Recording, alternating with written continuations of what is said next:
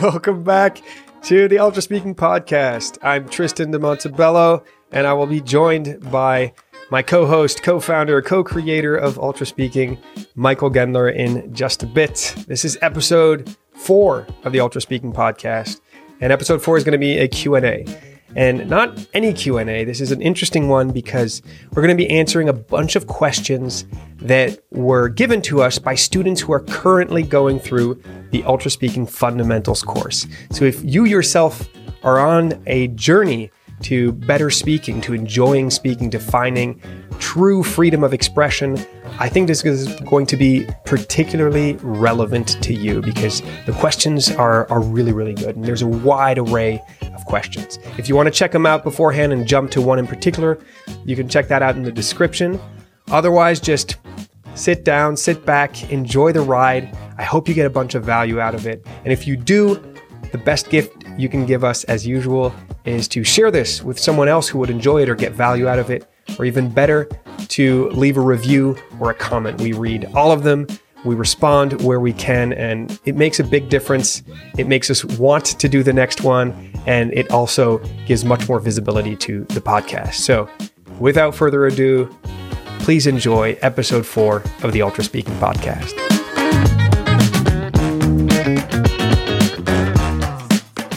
What's one book every ultra speaker should read? Let's start with a softball here.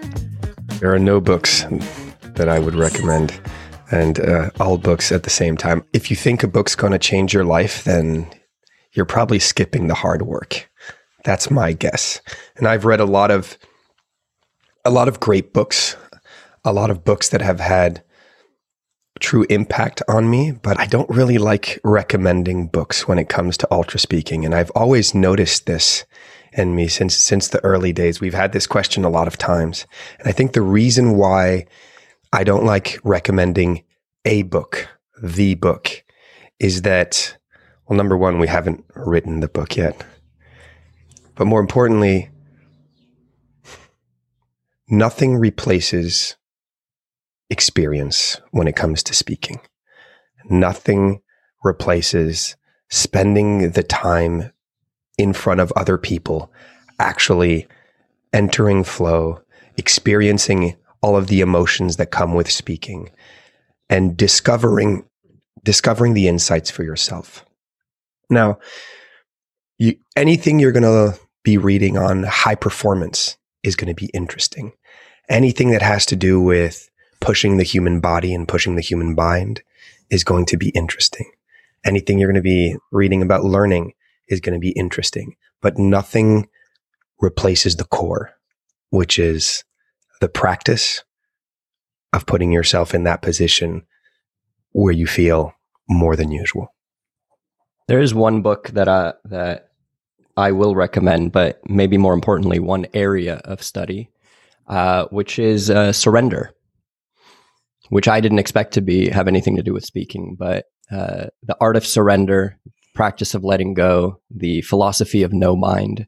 These are all kind of spiritual, um, you know, borderline life philosophies that you wouldn't expect to see in the speaking arena. But at Ultra Speaking, it's all about letting go. It's all about going beyond the thinking brain. So um, this guy, Tao Te Ching, this guy, Surrender Experiment. These books are not going to necessarily um, teach you how to speak better, but they're going to, if you haven't read them already, present to you life philosophies of people who believe in being unprepared, who believe in approaching life without any sort of planning ahead, trying to control the outcome of things. And I think for me, that's been a that's been a big one. Somebody asked, starting from scratch, how would you learn? How would you do an ultra learning project on public speaking and storytelling? And I'll let Tristan answer this one because he's the he's the true ultra learner. Um, but I will say, if uh, there were a few questions on just our story, how did Ultra Speaking get started? How did Tristan go through the world championships? All of that stuff.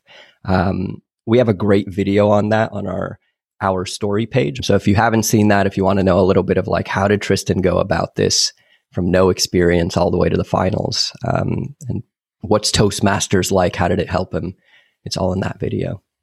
So, uh, Tristan, our uh, Chief Ultra Learning Officer, how would you approach public speaking as a learning project, now knowing what you know? It's not an easy question. It's not an easy question. Um, well, I have to consider that Ultra Speaking exists now. So I would definitely go the Ultra Speaking route, because the biggest shortcoming in, in my own project was that it, it wasn't initially structured in a way that would give me confidence in moments where I wasn't prepared. And I think that that is the life-changing skill.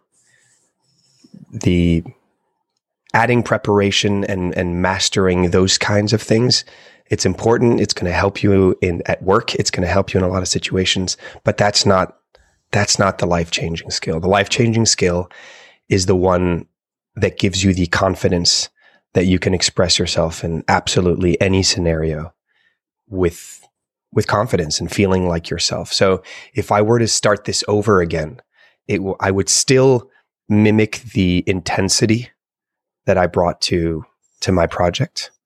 So I would um, I would definitely be training daily and speaking daily. That was that was kind of the mark, the the secret ingredient to my project was simply I was speaking in front of other human beings in uh, in scary situations a hundred times more than all of my competition and everybody else. And I wouldn't want to be formulaic. So I wouldn't want to say, okay, here are the five things I recommend you do. It, it's It is very based on where you're at right now. That's what I would change as well. I followed the Toastmaster route. The, I discovered the World Championships in the early days, and and that just felt like the right route. I didn't know better, and I didn't, I couldn't f- think of anything else. The way I do it now is I'd, I'd adapt it to whatever I need in my life. So the ingredients that I would look for are hyper intensity. I would be training on my own. I would be studying. I would be reading about storytelling. I would be watching movies and trying to understand the storytelling behind it. I would be voraciously watching other phenomenal speakers that I love, not necessarily in a prepared setting, but maybe just watching them speak, watching them in interviews and trying to see what are they doing well. And I would be asking for feedback in a way that would make most most people very, very uncomfortable, because that was also one of the most important ingredients in, in my project. Every time I would speak, I would ask every single person in the audience to write down on a piece of paper a piece of feedback for me. And Michael would be sweating as we would be reading these things that had nothing to do with him and just me. But if you get into that If you get into that practice of just constantly seeking feedback, suddenly a single piece of feedback loses all of its importance. It's not scary anymore, because now it becomes about the big picture, about you growing as a speaker and not about this individual moment. And so you're able to notice patterns, see things that come back. And when you When three people in entirely different environments say the same thing, you can start paying attention and you discard everything else. When you when you become an excellent communicator, or at least you're on that journey, what's the weight distribution of where you put your efforts towards? How much weight should we put into confidence, into preparation, into skill, into personality? Is there are there different focus areas that you would break it down into? I think we're all at very different places. You know those personality tests where you get a shape? You have like a an X and then you can, or or more, and you you see this like kind of web, and you'll see where you're strong and you see where you're weak. Everybody's at a different moment in their life. It's some of these are so linked to how you've been navigating life. They have nothing to do with speaking and everything to do with speaking. So it would make no sense for me to say, give X percent to confidence, X percent to preparation. It is entirely based on where you're at. And that's why getting feedback And that's why filming yourself and watching the game, uh, the game video and working with a coach, all of these things are so important, because the first step really, as you're gathering all of this feedback and throwing yourself into the deep end, is, okay, what, what, what's coming up naturally, and where are my real weaknesses? What does my shape look like? And that's giving you the percentages and, and where you have to bring your attention. But in any case, one of the biggest, one of the rules I had for myself during the entire learning, ultra learning project was I wasn't allowed to say no to anything speaking related. Whether it was a presentation, a toast, a, a wedding speech, it didn't matter. If somebody at a party were to say, hey, um, why don't you do your speech right now? Which would mean a guaranteed bombing. Uh, it, there's just no way that a, a hyper-prepared, overacted Toastmaster speech is going to work at like a party with friends. It will destroy the entire atmosphere. That was kind of my worst nightmare. Every time I go to a party and people would ask me what I was doing, and that would come up in the back of my mind. I, please don't ask me to do the speech. But if somebody did, I would do it. A lot of people wondering, how do these, how does this transfer? How does ultra speaking transfer? Actually, I think is this question here. Um, How well do the games translate to skills in real life? Are we just getting better at the games themselves? I think what we're trying to do is we're trying to take the best of everything that's helped us in our journeys and figure out how do we, how do we train the skills that matter. When you listen to Tristan's story, you, you hear him say, I worked on a speech for three months. I gave it a hundred times. I still didn't feel any more ready to give an off-the-cuff toast, right? So what are the skills that really matter? The games are like mirrors. If you've ever played the game and you feel your heart beat, great, that's a mirror, right? Let's look into that. If you feel like um, you can't do rapid-fire analogies, you just like can't seem to access that flow, that's a mirror. Right. So you might say, oh, there's no there's no real transfer between making silly analogies in three seconds. No, there is. There is. It's showing you something a little bit deeper than what's on the surface of the game. So each game has a few metrics that we really care about when it comes to speaking. The metric I care most about is, what is your ability to separate confidence from content? Sometimes people will get a speech title, they'll knock it out of the park, and they'll say, wow, that felt different. And I go, well, okay, tell me what you did. And they say, oh, well, I got lucky with the speech. I got lucky with the title. That irks me, because I have a belief that any title can be turned into an incredible speech. We're trying to train this kind of versatility, this capacity to be able to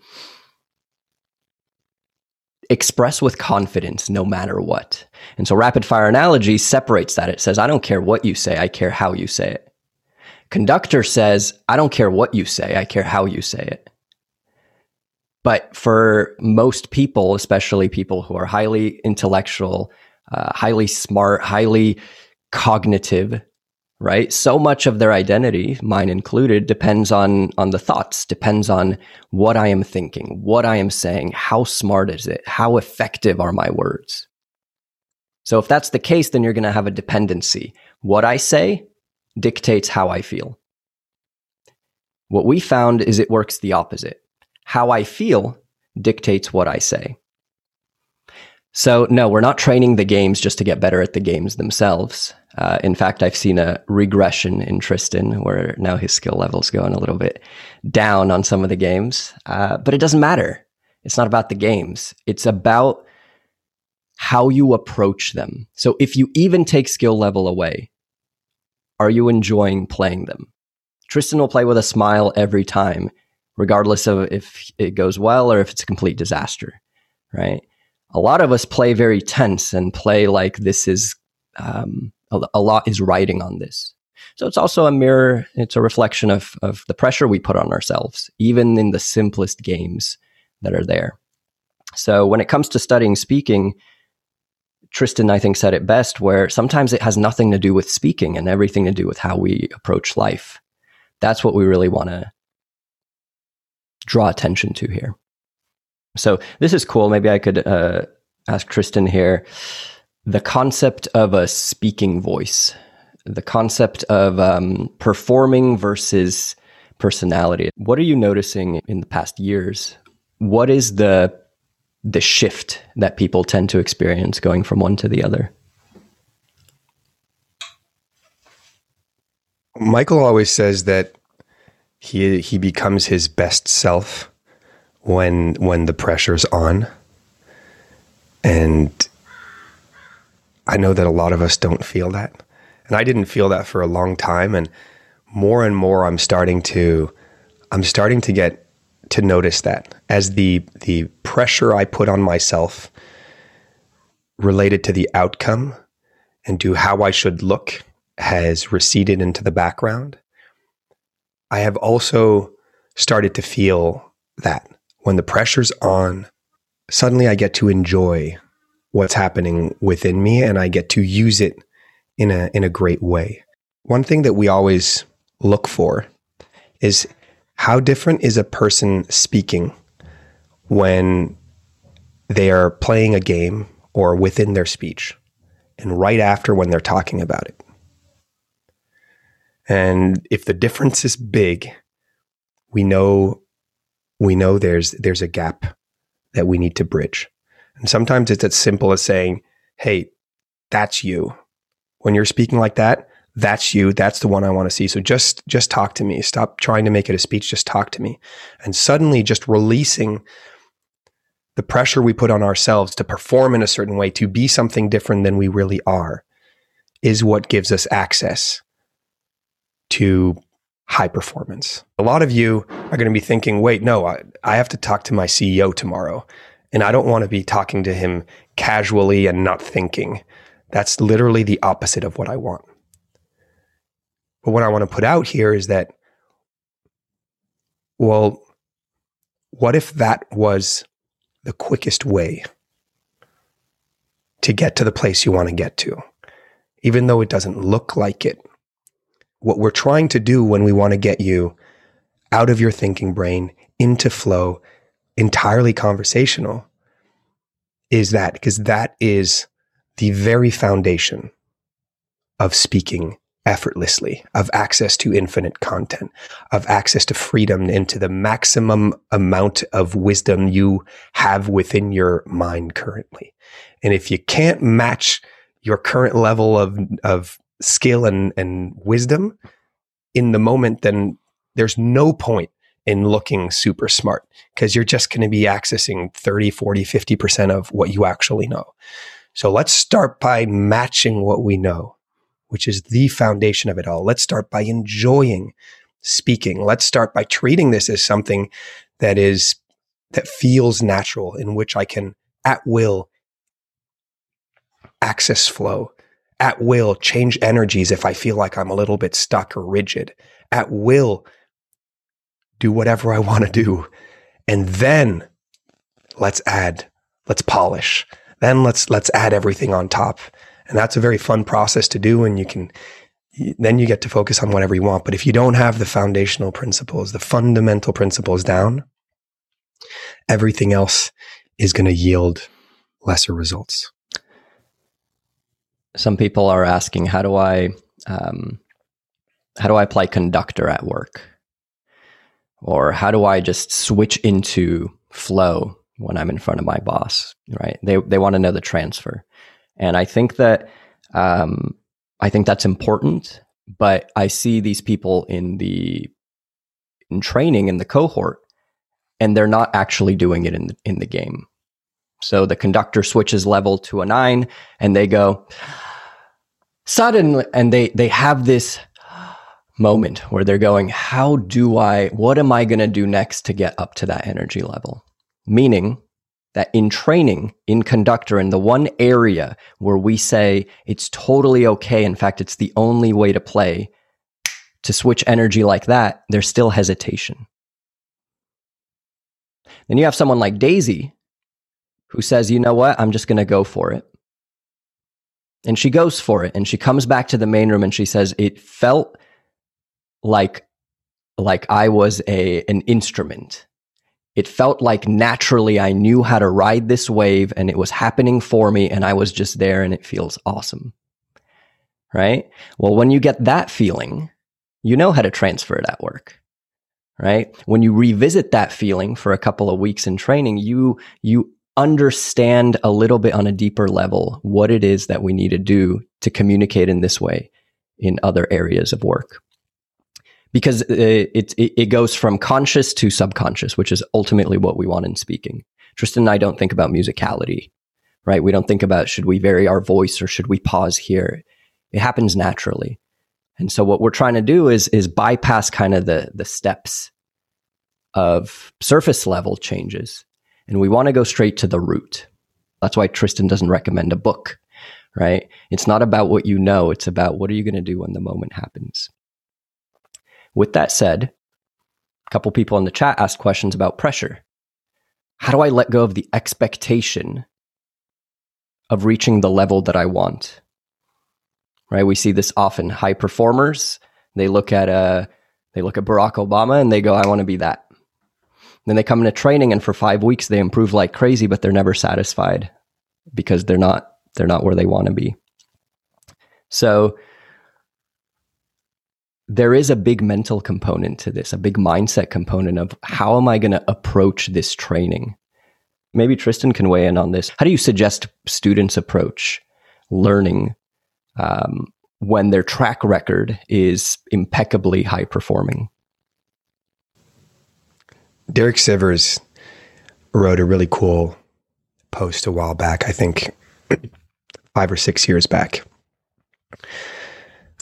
He talks about um, a time where he lived in Santa Monica and he would take his bike out and go on a fifteen mile loop. And every time he'd give one hundred percent, red face, panting.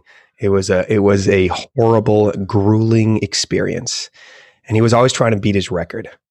And for some reason, every single time he'd hit forty-three minutes on his fifteen mile loop, sometimes an extra minute, sometimes, you know, maybe forty-two, but basically it was always the same time.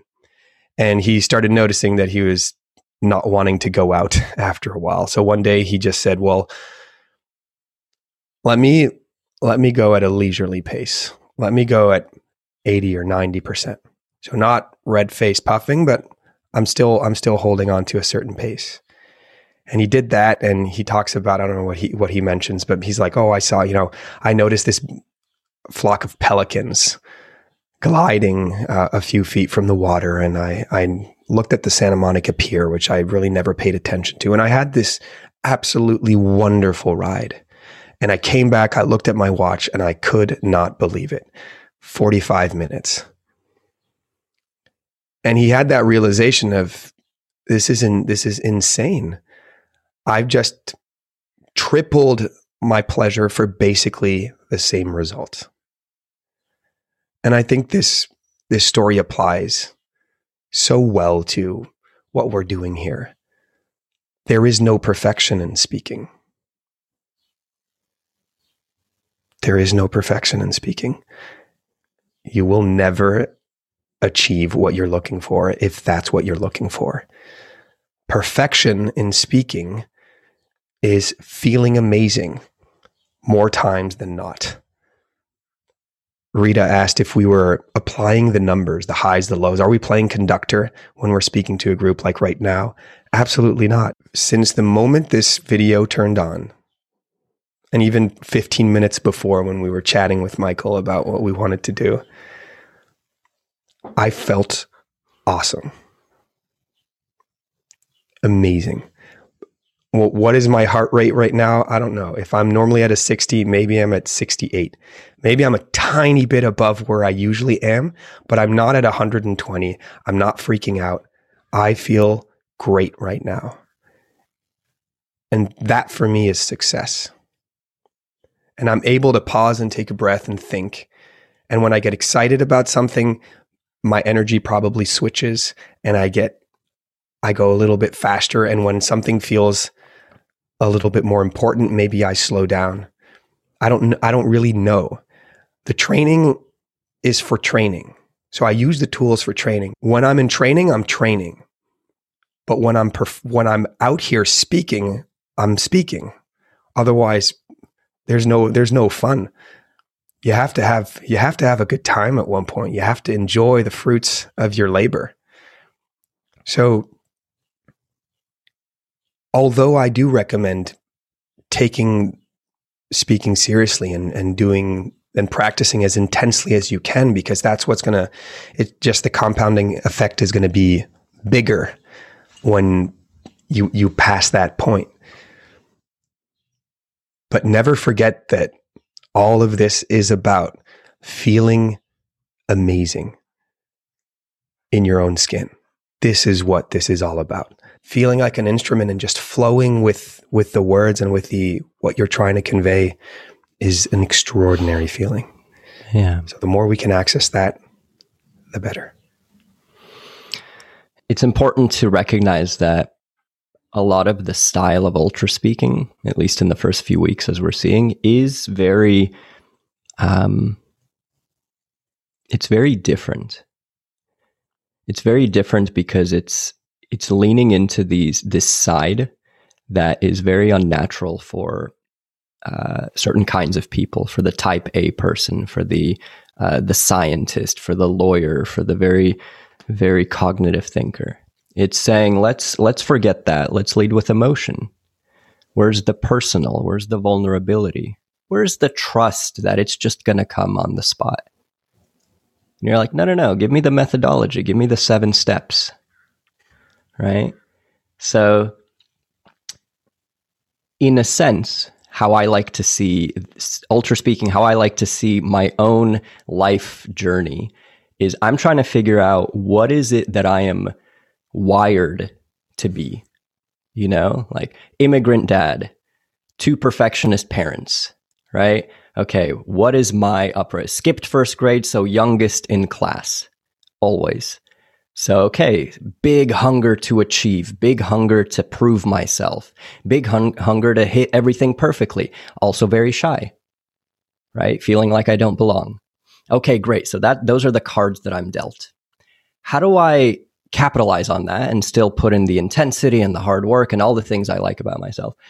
But how do I begin to round out the shape?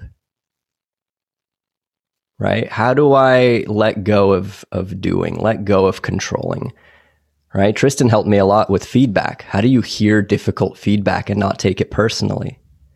That's tough on someone who's used to getting ninety-eights and going, ah, not there yet, right?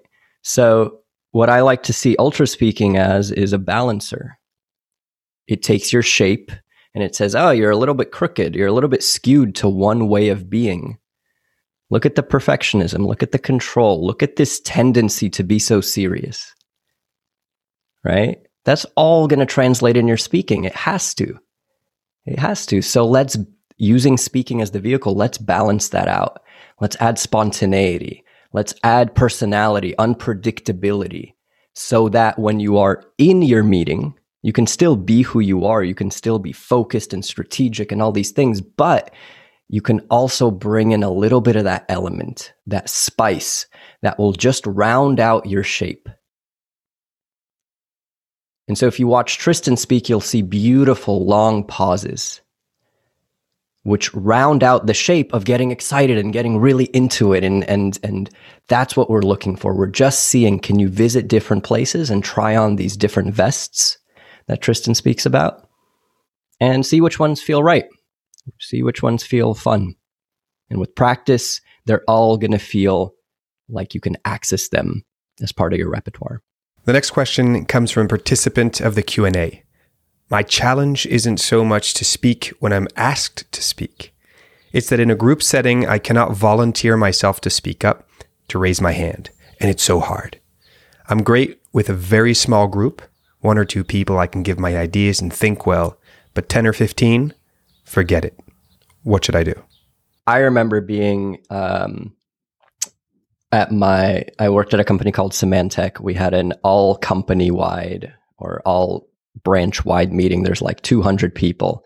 And uh, the C E O was on stage and he gave a speech. And then he asked them, do you guys have any questions? And I remember raising my hand. And as the person's walking with the microphone to me, I'm having like a panic attack, right? And I'm just like, come on, dude, ask. It's just a question. Like, this isn't, no one's going to be going, wow, what an amazing question asker. Like, wow, can we, can we just get Michael up on stage for a second? Cause the, the way he asked that was, no, it's just like, ask your question. And still, it's just pounding, right? Cause really, really scary. So I think the thing to internalize is that is that is the way it works. That is the natural response to something that feels so scary. What's going to happen? You're going to you're going to get the microphone, you're going to ask the question, it's going to go fine. Always. So the hardest part is putting on the running shoes and getting out the door. It's not the running, right? So the hardest part is actually just putting yourself into the position where you can't back out anymore. Got to tell a little story. A few years ago, we were at a this this big workshop. There were one hundred fifty people or something like that. It's a, a multiple day workshop, um, and I think we're day two, and we're everybody's together. We're in the main room, and uh, you know the the guru, the master. Uh, Rich Litvin is on stage and he says, so who has a question? And Michael, sitting right next to me, raises his hand. And it was, this was a magical moment. Michael stands up and he says, uh, actually, I don't have a question. I just, uh, I thought it would be a good idea to raise my hand and to ask something, but I, I don't have a question. And so everybody laughed, and it was such a glorious, beautiful moment. I laughed the hardest. Just, it's so I, endearing. And then Michael did ask a question, and then it turned into a, a fascinating back and forth with a real question. And it was really fascinating. I will just add to what Michael said that, yeah, the hardest part is putting the shoes on, but putting the shoes on is like being on a, on a, on top of the diving board. And every second you wait is going to make it harder. And if you wait long enough, you're going to slowly walk back with your legs trembling, and you're going to go down the ladder. You're not going to jump off. So treat it like a diving board. Mm-hmm. The faster you jump off, the faster you're going to get wet and realize, oh, this was nothing. And it's it's training. This is a muscle. This is one hundred percent a muscle that must be trained. If you if you raise your hand, if somebody if somebody says who has a question, you raise your hand. Even if you don't have a question, you start asking more questions. You will notice that every time you do it, it gets a little bit easier. And every time you don't, you're gonna you're gonna watch as the the prison starts closing around you. And every minute that goes by becomes harder and harder and harder, and, until you mentally quit. We've all experienced that, and then you just say, okay, I guess today I won't. It, it's not my day. It has to happen early on. Mel Robbins' five-second rule. As soon as your brain wants to do something, you have five seconds. After five seconds, you're going to talk your way out of it. I find that in grocery stores where I'm in front of the cashier and I can just strike up a conversation, and then I'm like, no, no, no, too shy, too shy, and then I don't do it, right? Back of an Uber, back of a Lyft, you can strike up a conversation, but you have the, as soon as you have the impulse, Mel Robbins says five seconds. And so that is that is the muscle that Tristan's talking about. Quick favor. This is the very beginning of the Ultra Speaking podcast. And at this stage, every review has a huge impact. So if you enjoyed this, leave us a review and tell us candidly what you thought of it. Thank you.